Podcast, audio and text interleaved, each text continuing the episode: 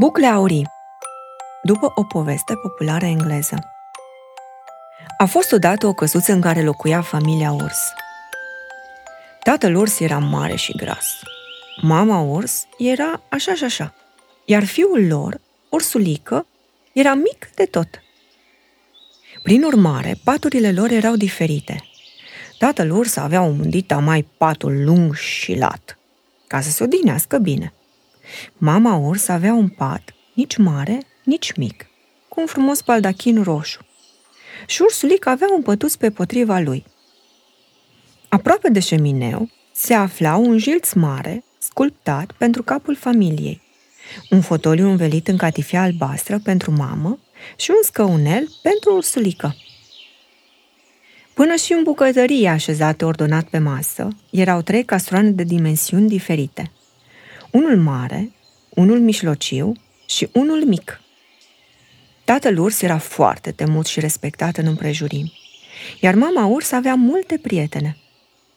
Ursulică însă nu avea prieteni, căci voia mereu să aibă dreptate când se juca și era foarte orgolios.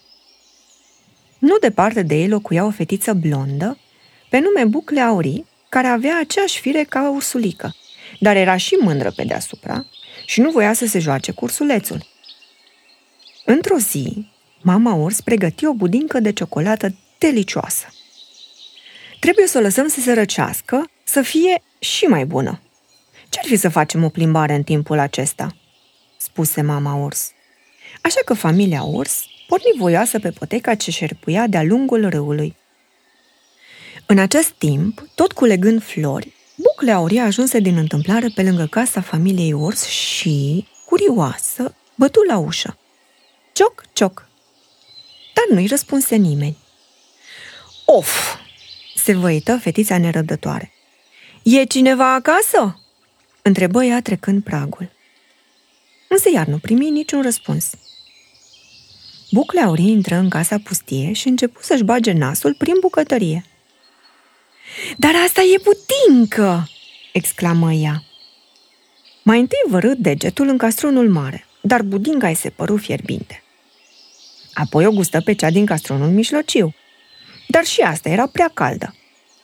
Încercă la urmă și castronul lui Ursulică. De data asta era bună. Cât ai clipi, fetița goli străchină. Cu burta plină, ar fi vrut să se odihnească puțin. În sufragerie, văzut scaunul mare al tatălui urs, dar acesta se dovedi prea tare pentru ea. Bucle aurii se mută în fotoliul mamei urs, dar acesta îi se păru prea moale. Apoi, în sfârșit, își găsi locul potrivit.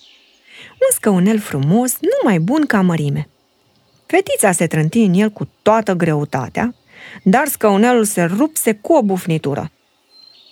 Bucle aurii căzu cu picioarele în sus însă nu se pierdu cu firea. Se ridică și se sui la etaj. În dormitor găsi trei paturi.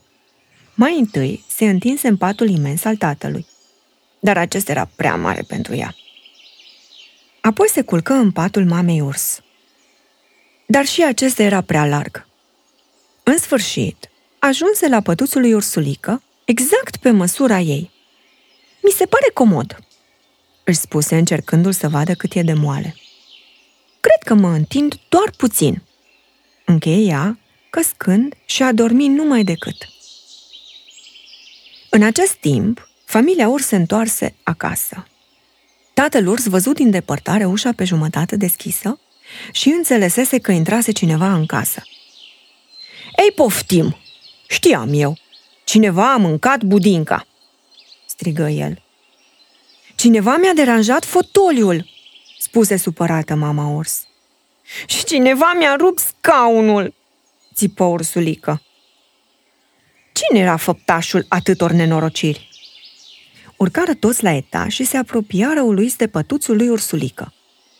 Bucle aurii dormea fericită. Ursulețul o trezi și fetița, cuprinsă de teamă, se dădu din pat dintr-o săritură și o zbughi pe scări. Ursulică strigă, Nu fugi! Te iert! Vino să ne jucăm!